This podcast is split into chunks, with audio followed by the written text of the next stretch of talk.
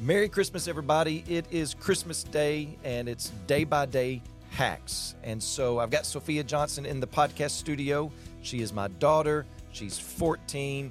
Uh, she she does a consistent time with the Lord, and today she's going to be talking to teenagers out there that that may be on the Facebook. And Sophia, I want to ask the question: If we've got some teenagers out there right now that are wondering, uh, how do I get started? What do I need to do to get started? 2024, that's my year, and I want to start a quiet time. What advice would you give to them? Um, something I would say is that if you're gonna pick out a time or try to start a time with the Lord, you're gonna want to know your schedule. So you, that might involve looking ahead at what activities and how much schoolwork you're gonna have to see what time would work best for you. Right. So it might be easy right now in the middle of Christmas break, New Year's break, where you may not have a lot of stuff going on, but pretty soon there's uh, there's baseball and there's cheer and there's basketball, you know, all this stuff. Uh, a new semester of new studies, all that. So what you're saying is to think about that and what time of day that may be taking place before you start doing your quiet time right now, and just just to be preparing in advance for that. Right? Uh, do you think it would be a good idea as you're thinking about your schedule for the upcoming semester, at least?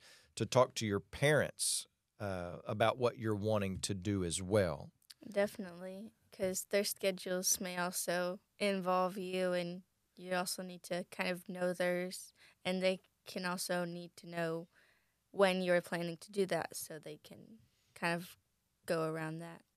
So, like, if if you say if you if you've looked at all that and you haven't talked to your parents, but in your schedule, in your own personal schedule, uh, and you say, all right, at seven o'clock in the morning, I'm going to be reading my Bible, and then you hear your mother hollering from the other room, hey, I need you to come do the dishes.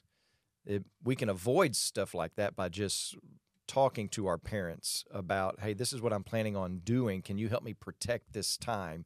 And not even that they wouldn't be hollering at you to come, you know, do something for them, but they might say, hey, it's seven o'clock. Do you think you ought to be going to do your quiet time now? right? Is that is that kind of how mom does it for you guys sometimes? Sometimes, yeah. Yeah, and so she's helping keep accountability mm-hmm. going on in that as well. So let's say a teenager they start out on January 1st and they knock it out of the park, right? And they're like, "Yes," and they do that for 3 days in a row. But then, you know, January 4th or 5th comes and they miss that day. Should they just wait until 2025 January to start again? I mean, because that's what happens a lot of time. We start these things and then we miss a day and we just throw our hands up and say, "Well, I tried."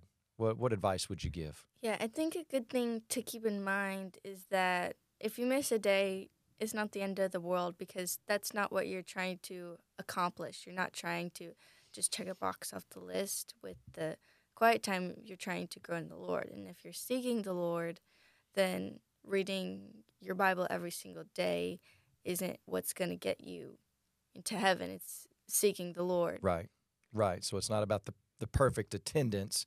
It's about what's the purpose of why am I doing this here? Okay. So there you are.